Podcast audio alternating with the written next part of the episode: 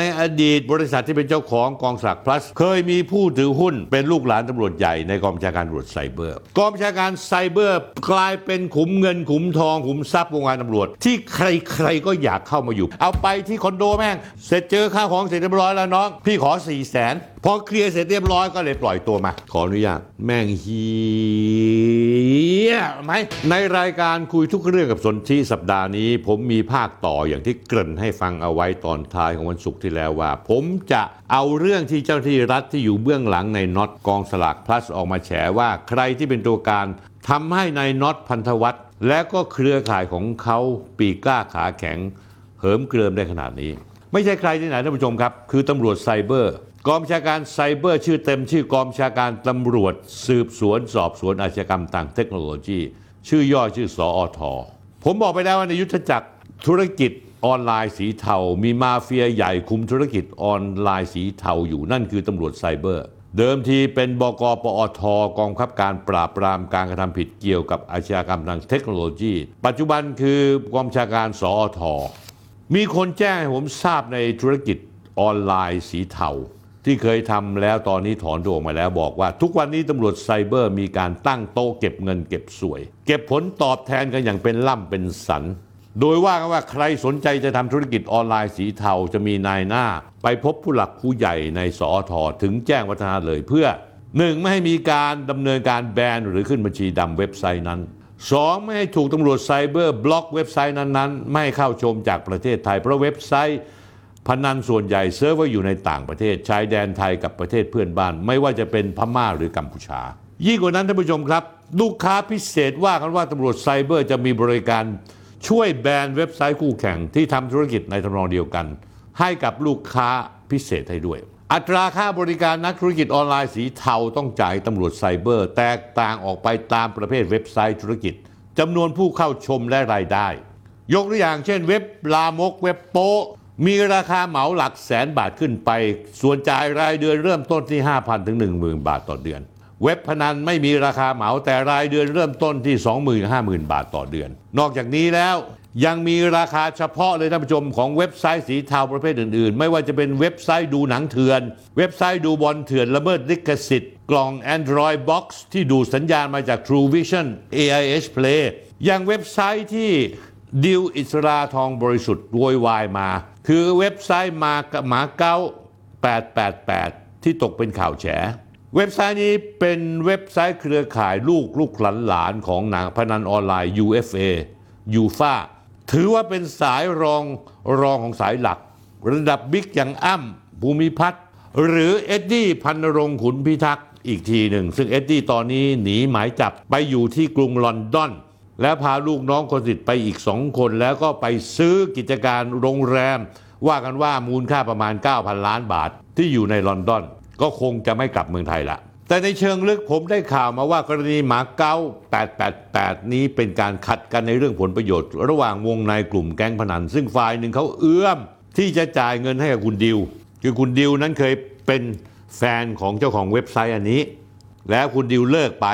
แล้วขอค่าเลิก 60 ล้านบาท บางคนบอก 80 ล้านบาท ทางนี้ไม่ยอมจ่ายให้จ่ายครึ่งเดียว แต่ก็ปรากฏว่าในที่สุดก็ต้องยอม เพราะว่า กลัวว่าคุณดิวจะอาละวาดเพราะคุณดิวนั้นสายสัมพันธ์ก็ไม่ใช่ธรรมดานะมีคนซึ่งอยู่ในแวดวงการเมืองบางคน เคยเป็นแฟนคุณดิว และก็มีอำนาจอิทธิพลในทางการเมืองพอสมควร แล้วกลับมาเรื่องตำรวจไซเบอร์มาเฟียใหญ่วงธุรกิจออนไลน์สีเทาดีกว่า ก่อนที่ผมจะพูดต่อ ผมจะฝากให้กับน้องนุ่งคนหนึ่งชื่อแจ็คพันตำรวจเอกกฤษณาผมรู้ว่าคุณตอนนี้เป็นประชาสัมพันธ์ของกองบัญชาการไซเบอร์ ถ้าคุณ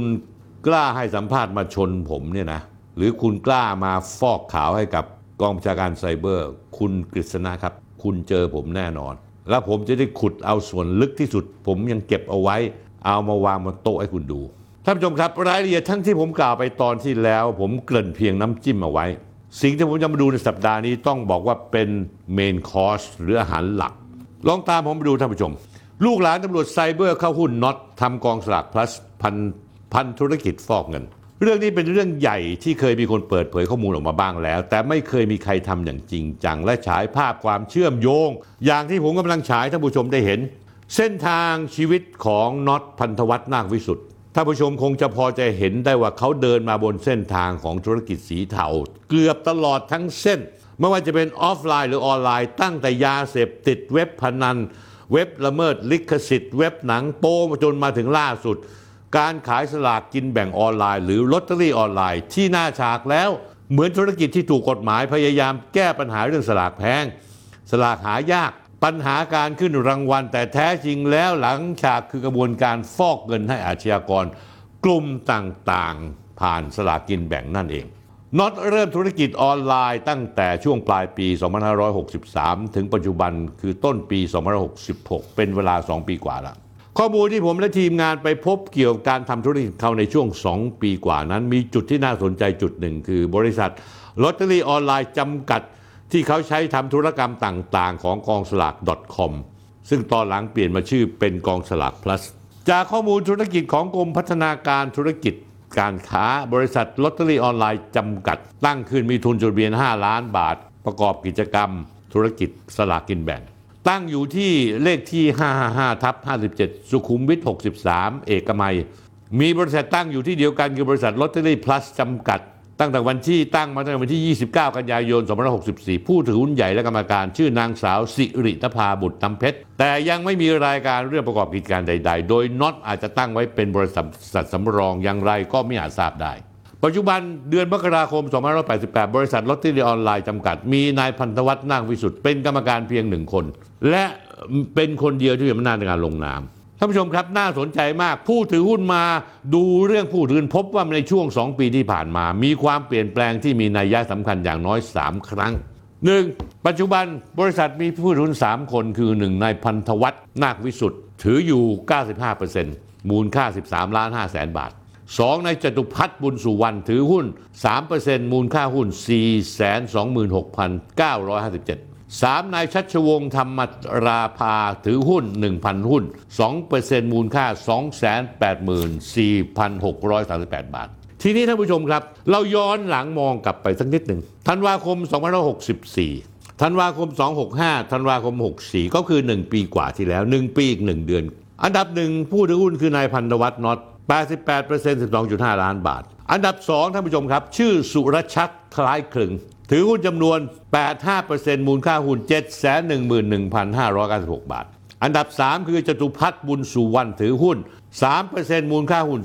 426,000 กว่าบาทอันดับ 4 ชัชวงศ์ธรรมราภา 2% 284,000 อันดับ 5สริพรสุวรรณพิทักษ์ถือ 2% 284,600 กว่าบาท ย้อนกลับไปก่อนหน้านั้นอีกเดืออีก คือเดือนมีนาคม 2564 เมื่อกี้นี่ผมเอาบัญชีผู้ถือหุ้นในเดือนธันวาคม 2564 นะ เราย้อนกลับไปอีก มีนาเมษาพฤษภามิถุนากรกฎาสิงหากันยาตุลาพฤศจิกายน10เดือน มีนาคม 2564 พันธวัฒน์ถือหุ้นอยู่ 98%ชัดป้องคุณนางกูลถือหุ้นอยู่ 1%วายุนาควิสุทธ์ถือหุ้นอยู่ 1%ประเด็นคืออะไรท่านผู้ชม ประเด็นคือการเปลี่ยนแปลงและรายชื่อผู้ถือหุ้นบริษัทลอตเตอรี่ออนไลน์จำกัดนี้ไฮไลท์อยู่ที่ไหนท่านผู้ชมรู้ไหมอยู่ตรงที่มีรายชื่อผู้ถือหุ้นเมื่อเดือนธันวาคมมีผู้ถือหุ้น 5 คน คือ 1 พันธวัฒน์สองสุรชัดคล้ายคลึง3จตุพัฒน์สี่ชัชวงศ์ธรรมราภา5สริพรสุวรรณพิทักษ์เพื่อนผมเป็นคนที่รู้จักตำรวจเยอะ รู้จักมาเป็นหลายสิบปีแล้ว ตั้งแต่สมัยผมยังหนุ่ม ผมสะดุดนามสกุลผู้ถือหุ้นคนหนึ่งที่ชื่อสุรชัดคล้ายคลึงนามสกุลคล้ายคลึงเป็นนามสกุลของคนที่อยู่ในแวดวงตำรวจ เริ่มจากพันตำรวจโทชะอ้อนคล้ายคลึงอดีตตำรวจมือปราบ ผู้มากด้วยความสามารถบนถนนหลวงจนได้รับฉายาว่าสิงร้ายไฮเวย์จากสื่อมวลชนในอดีตว่าเป็นตำรวจผู้มีชื่อเสียงรู้จักกันในแถบพื้นที่ภาคเจ็ดพันตำรวจโทชะอ้อนคล้ายคลึงมีลูกชาย4คนเป็นตำรวจหมด คนแรกคือ พลตำรวจตรีอังกูลคล้ายคลึงอดีตผู้ผู้บังคับการตำรวจทางหลวง 3 คนที่สองชื่อหนุ่มพลตำรวจตรีพงศอนันคล้ายคลึงผู้บังคับการตำรวจนครบาล 9 อันที่สามบิ๊กแจ้พลตำรวจพลตำรวจตรีชัดปันธการคล้ายคลึงผู้บังคับการตำรวจไซเบอร์หนึ่งอันดับ 4 บิ๊กแจงพลตำรวจโทกรชัยคล้ายคลึง ผู้ช่วยพบตรปัจจุบัน อดีตเป็นผู้ดำรงตำแหน่งผู้บัญชาการตำรวจไซเบอร์คนแรกนั่นเอง พลตำรวจตรีชัดปันธการกับพลตำรวจโทกรชัย ซึ่งชื่อเดิมชื่อชัดชาย เป็นฝาแฝดกันพลตำรวจตรีชัดเป็นแฝดผู้พี่ ส่วนพลตำรวจโทกรชัยเป็นแฝดผู้น้อง และสุรชัดคล้ายคลึงกันเป็นใครคำตอบคือเป็นบุตรชายคนโตของพลตำรวจตรีชัชชัชปันการแจ้ และเป็นหลานชายแท้ๆของพลตำรวจโทกรชัยแจ้งนั่นเอง ผมมารูปขึ้นให้ดูนะ สุรชัดคล้ายคลึงเป็นนักเรียนน้อยตำรวจรุ่น 74 ลูกชายคนโตของพลตรตรีชัด เรื่องนี้มีการเปิดเผยมาแล้ว คุณน็อตพันธวัฒน์ยอมรับว่ารู้จักกันเป็นส่วนตัวกับทั้งพลตรตรีชัดปันธการ และพลตำรวจโทกรชัยแจง แน่นอนก็ต้องรู้จักกับสุรชัดคล้ายคลึง เพราะเคยเป็นหุ้นส่วนกันในบริษัทลอตเตอรี่ออนไลน์จำกัด รายการเจาะลึกทั่วไทยวันที่ 8 เมษายน ช่วงมีการข่าวทำลายทลายพวกแพลตฟอร์มต่างๆ ตอนนั้นมีมังกรฟ้า และกองสลาก plus คุณน็อตได้เคยให้สัมภาษณ์กับคุณดนายเอกมหาสวัสดิ์เกี่ยวกับที่มาที่ไปผู้ถือหุ้นชื่อสุรชัดคล้ายคลึงไว้ดังนี้ คุณดนายบอกว่าสุรชัดคล้ายคลึงคนคนนี้เขาเป็นตำรวจใช่ไหมน็อตบอกไม่ใช่ตำรวจครับเขาเป็นลูกชายพี่แจ้พลตำรวจตรีชัด ปันธการ พี่ชายพี่แจงพลตำรวจโทกรชัยคล้ายคลึงสรุปก็คือว่าคุณคุณทนายถามต่อ สรุปคือว่าคุณสุรชัดเขาจบในร้อยตำรวจก็จริง แต่เขาไม่ได้รับราชการตำรวจเลยน็อตตอบว่า ตอนผมรู้จักเขาเรารู้จักในคลาสการตลาดคลาสหนึ่งเมื่อประมาณสักกลางปี 64 แล้วน้องอยากฝึกงานบริษัท ก็บอกว่าน้องมาทำงานด้วยกันไหม มาลองทำดู ตอนนั้นผมกำลังแยกกำลังเริ่ม น้องเอาเงินมาลงมานิดหน่อยประมาณ 2 ล้านบาท แล้วน้องก็ไม่ว่างตั้งแต่นั้นมาทำงานกันอยู่ประมาณเดือน 2 เดือน แล้วน้องก็ไปดูธุรกิจตัวเอง ก็เลยไม่มาประชุมอีกเลยทนายถามต่อชื่อของสุรชัดยังคาอยู่เป็นผู้ถือหุ้นคนหนึ่งของกองสลากพลัสมาตลอดถูกไหม น็อตบอกว่าก็คุยแก่น้องแล้ว เดี๋ยวจำเป็นต้องปรับลดสัดส่วนหุ้นลงนะ สรุปคือดนายถามต่อ สุรชัดเป็นลูกบิ๊กแจ้เป็นหลานของบิ๊กแจงผู้บัญชาการตำรวจไซเบอร์ถูกไหมน็อตบอกครับผมนายบอกว่าไปรู้จักกันมาใช่ไหมน็อตบอกใช่ในคลาสการตลาดท่านผู้ชมครับดนายถามต่อเอาเป็นว่าเจอกันตั้งแต่ประมาณต้นปี 2564เขาบอกว่าใน Facebook ผมมีภาพที่ผมทานข้าวกับพี่แจ้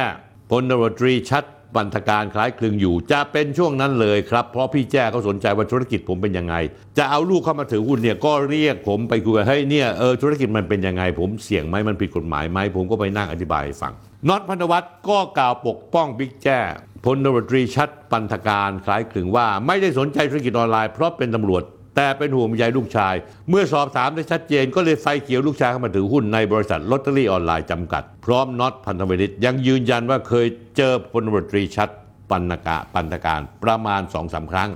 อย่างไรก็ตามน็อตบอกไม่เคยเจอบิ๊กแจงพลตำรวจโทกรไชยน็อตบอกว่าแล้วบอกตรงๆครับ ไม่มีการหนุนหลังใดๆทั้งสิ้นนะฮะ เช็คโทรศัพท์ผมได้ย้อนหลังหลาย ๆ เดือนแล้วน็อตพยายามแก้ตัวถึงสายสัมพันธ์กับผู้ใหญ่ในตำรวจกองบัญชาการไซเบอร์ ท่านผู้ชมครับ วันนี้ผมเอาเรื่องเชื่อมโยงเรื่องราวต่างๆแล้วเอาสายสัมพันธ์ระหว่างน็อตพันธวัฒน์ซีโอสลากกองสลาก plus รวมทั้งบทสัมภาษณ์ในอดีตแบบละเอียดมาเปิดให้ท่านผู้ชมได้เห็นชัดๆ อีกครั้ง ว่าในอดีตเมื่อปีที่แล้วเขาเคยพูดว่ายังไง ส่วนท่านผู้ชมจะเชื่อที่เขาพูดหรือไม่เขาไม่เคยได้รับการหนุนหลังใดๆ จากบิ๊กในกองชาการตำรวจไซเบอร์ ที่สนิทไม่สนิทไม่รู้ แต่ในอดีตบริษัทที่เป็นเจ้าของกองสลาก plus เคยมีผู้ถือหุ้นเป็นลูกหลานตำรวจใหญ่ในกองชาการตำรวจไซเบอร์ จุดที่น่าสังเกตที่ผมอยากจะอธิบายให้ฟัง เงินลงทุนจำนวน 2 ล้านบาทที่น็อตอ้างว่าสุรชัดคล้ายคลึงนำมาลงทุนในบริษัทลอตเตอรี่ออนไลน์ พร้อมกับรับตำแหน่งเป็นว่าที่ผู้บริหารระดับ COO หรือภาษาอังกฤษเขาเรียกว่า Chief Operating Officer หรือว่าเป็นประธานเจ้าหน้าที่ปฏิบัติการ แต่กลับได้หุ้นเพียงแค่ถือหุ้นจำนวน 5%คิดเป็นมูลค่าหุ้น7แสนกว่าบาทนั้น ไม่ถึง 2 ล้านบาทเท่าที่ให้สัมภาษณ์ สถานการณ์ในวันนี้หน้ากากที่แท้จริงของน็อตพันธวัฒน์กำลังจะถูกฉีกออกมาเรื่อยๆ ว่าแท้จริงแล้วบริษัทลอตเตอรี่ออนไลน์จำกัด หรือกองสลาก plus นั้นเป็นตัวกลางสำคัญ ในการฟอกเงินให้กลุ่มอาชญากรทั้งหลาย โดยไม่เพียงเป็นการกระทำในวันนี้ แต่ย้อนหลังไปในอดีตตั้งแต่ก่อตั้งมาอย่างน้อยที่สุด ตั้งแต่วันที่ 10 สิงหาคมที่นายน็อตพันธวัฒน์รับโอนเงินมาจากนายสุทินเครือข่ายอาชญากร รับเปิดและบริหารบัญชีม้ารวมถึงพนันออนไลน์ ท่านผู้ชมครับ ผมมีคำถามว่าทำไมที่ผ่านมาจนถึงวันนี้ บทบาทของกองบัญชาการตำรวจสืบสวนสอบสวน อาชญากรรมทางเทคโนโลยี หรือตำรวจไซเบอร์ ถึงเงียบเชียบอย่างนี้ทั้งที่อาชญากรรมออนไลน์ที่เกิดขึ้นนั้นที่ดีเอสไอทำอยู่นั้น อยู่ในความรับผิดชอบตำรวจไซเบอร์ท่านผู้ชมครับ การตั้งกองบัญชาการตำรวจไซเบอร์นั้น ผมไม่ได้คัดค้านผมเห็นด้วย เพราะว่าอาชญากรรมทางด้านไซเบอร์ออนไลน์นั้นมันมีเยอะแยะไปหมด ไม่ว่าจะเป็นการขายของละเมิดลิขสิทธิ์ หรือในการขายของที่ต้องห้าม ผิดกฎหมายออนไลน์ แต่ที่สำคัญที่สุดท่านผู้ชมสังเกตเหมือนผมไหมถ้าท่านไม่สังเกตผมจะเล่าให้ฟังกันได้ ตอนนี้กองบัญชาการไซเบอร์นี่เป็นขุมเงินขุมทอง ตำรวจหลายต่อหลายคน วิ่งเต้นตีนขวิดย้ายของมาอยู่ในนี้ แล้วมีการย้ายตำรวจบางคนระดับผู้กำกับ ที่ไม่ร่วมทีมด้วยออกไปไกลๆ เอาคนนักเรียนเข้ามา และไซเบอร์กำลังขยายงานไปตามต่างจังหวัดสีภาคท่านผู้ชมครับผู้บัญชาการตำรวจไซเบอร์ทั้งสองคน คนล่าสุด เป็นลูกน้องคนสนิทของพลตำรวจเอกต่อศักดิ์สุขวิมลรองผู้บัญชาการตำรวจแห่งชาติฝ่ายปราบปราม ถ้าเส้นไม่ใหญ่จริงมานั่งไม่ได้หรอกท่านผู้ชม เพราะไซเบอร์นี่แตะไปตรงไหนเป็นเงินทั้งนั้น อุปมาไม่ผมเคยเล่าให้ท่านผู้ชมฟังแล้วไม่ใช่เหรอว่าตำรวจนครบาลเนี่ยทำมาหากินกับอบายมุก มันมีร้านเปิด ผับบาร์ทุกอย่างต้องจ่ายค่าบริการให้ตำรวจเล็กหน่อยก็หมื่นหนึ่งใหญ่หน่อยก็หมื่นห้าเปิดดึกหน่อยมีดนตรงดนตรีสองหมื่นสามหมื่นสี่หมื่นห้าว่ากันไป แต่ไซเบอร์เนี่ยทำมาหากินจากตรงไหน จากไอ้พวกของผิดกฎหมายออนไลน์ทั้งหมด โดยเฉพาะอย่างยิ่งที่ทำง่ายที่สุดก็คือเว็บพนันไอ้เว็บพนันทั้งหลายเนี่ยหรือไอ้พวกที่ขายของผิดกฎหมายบนออนไลน์เนี่ย อุปมาอุปไมยก็เหมือนกับร้านผับบาร์ในนครบาลเป็นอบายมุก เมื่อนครบาลทุบตีพวกนี้ได้ทำไมไซเบอร์จะทุบตีพวกนี้ไม่ได้ท่านผู้ชมครับ เดี๋ยวผมจะยกตัวอย่างบางตัวอย่างให้ฟัง ทุกอย่างเป็นเงินไปหมด ผมเล่าให้ฟังตอนต้นแล้วไงว่ามีราคาของการทำเว็บพนัน เว็บโป้ต้องจ่ายเท่าไหร่จ่ายเท่าไหร่ แล้วมีการเอาเซิร์ฟเวอร์ของพวกเว็บพวกเนี้ยเอาไปตั้งไว้สถานที่รวมที่หนึ่งแล้วให้ตำรวจระดับสารวัตรคนนึงไปนั่งคุม ถ้าไม่จ่ายค่าตรงก็ปิดเซิร์ฟเวอร์นั้นไปเลย ถ้าจ่ายก็เปิดต่อไป ท่านผู้ชมครับในรอบสองสามปีที่ผ่านมาเนี่ยมีการฉ้อโกงกันอย่างมหาศาลโดยผ่านทางโซเชียลมีเดียไม่ว่าจะเป็นแชร์แม่คนโน้นแชร์แม่คนนี้ ไม่มีครับ แม้กระทั่งเด็กน้องตะวันอายุ 15 ปีที่ต้องเสียชีวิตผูกคอตาย เพราะว่าโดนโกงในทาง Facebook ครอบครัวแตกสลาย ธุรกิจสีเทาสีดำออนไลน์เกี่ยว โยงกับกระบวนการแชร์ลูกโซ่ออนไลน์ กระบวนการเปิดบัญชีม้าขบวนการฟอกเงินผ่านคริปโตเคอเรนซียังไม่นับรวมการฉ้อโกงการชักชวนให้มีการพนันออนไลน์ขบวนการแก๊ง call center ธุรกิจออนไลน์ผิดกฎหมายอีกเป็นแสนแสนคดี อยู่ที่กองบัญชาการไซเบอร์ที่ต้องรับผิดชอบ ธุรกิจพวกนี้อยู่ภายใต้ร่มเงาของกองบัญชาการไซเบอร์ สร้างความชิบหายกับครอบครัวไทยทั่วประเทศ เด็กวัยรุ่นต้องเป็นหนี้เป็นสินแก๊งพนัน บางคนเป็นหนี้มากก็คิดสั้นฆ่าตัวตาย บางคนไปลักชิงวิ่งราวปล้นเขาบาปที่แก๊งขบวนการเหล่านี้ก่อกรรมทำเข็นให้กับแผ่นดินไทยสังคมไทย มันมากมายเหลือเกินจริง ๆ ครับนายตำรวจไซเบอร์ครับ พวกคุณแม่งอายกันบ้งหรือเปล่า มัวแต่ตบซับไอ้เว็บพนันเนี่ย งานการไม่ทำอะไรถ้าไม่มีเงินคุณไม่ทำโคตรอายเลย คุณมีไปทำไมไว้ตำรวจไซเบอร์ ยุบแม่งไปเลยไม่ดีกว่าเหรอผมไม่เชื่อใจใคร ผมเชื่อใจจีรภพผู้บัญชาการกล้องผู้บัญชาการสอบสวนกลาง ซึ่งเป็นคนตรงไปตรงมาเงินทองซื้อไม่ได้ ไม่เพียงเท่านั้นไอ้พวกวัยรุ่นสีเทาทำธุรกิจเหล่านี้ร่ำรวยมหาศาลไม่ว่าจะเป็นอ้ำภูพิพัฒน์แทนไทยน็อตกองสลาก จับมือเป็นเครือข่ายส่งส่วยตำรวจไซเบอร์ ร่ำรวยมหาศาลเป็นพันเป็นหมื่นล้าน เพราะรู้ตัวว่าถ้าเข้าสวามิภักดิ์ฝากเนื้อฝากตัวไม่ขาดส่งตั๋วแล้ว จะได้รับการคุ้มครองอย่างดี จนวันนี้ดิวอาริสลามาบอกว่า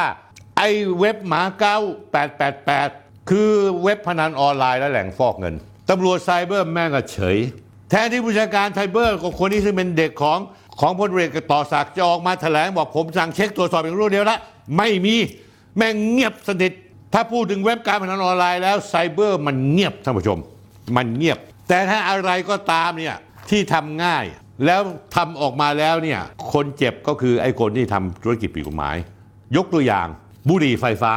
บุหรี่ไฟฟ้านี่ตำรวจไซเบอร์ชอบจริง ๆ เคี้ยวง่ายกลืนคล่อง อิมมีพี่มันกันเลย ธุรกิจบุหรี่ไฟฟ้าท่านผู้ชมครับ วัยรุ่นไทยชายหญิงเดินดูดเดินพ่นกันทั้งบ้านทั้งเมือง เป็นสิ่งที่ผิดกฎหมายอยู่ในบ้านเราณปัจจุบัน และตำรวจไซเบอร์ไปเกี่ยวข้องอะไรกับธุรกิจบุหรี่ไฟฟ้า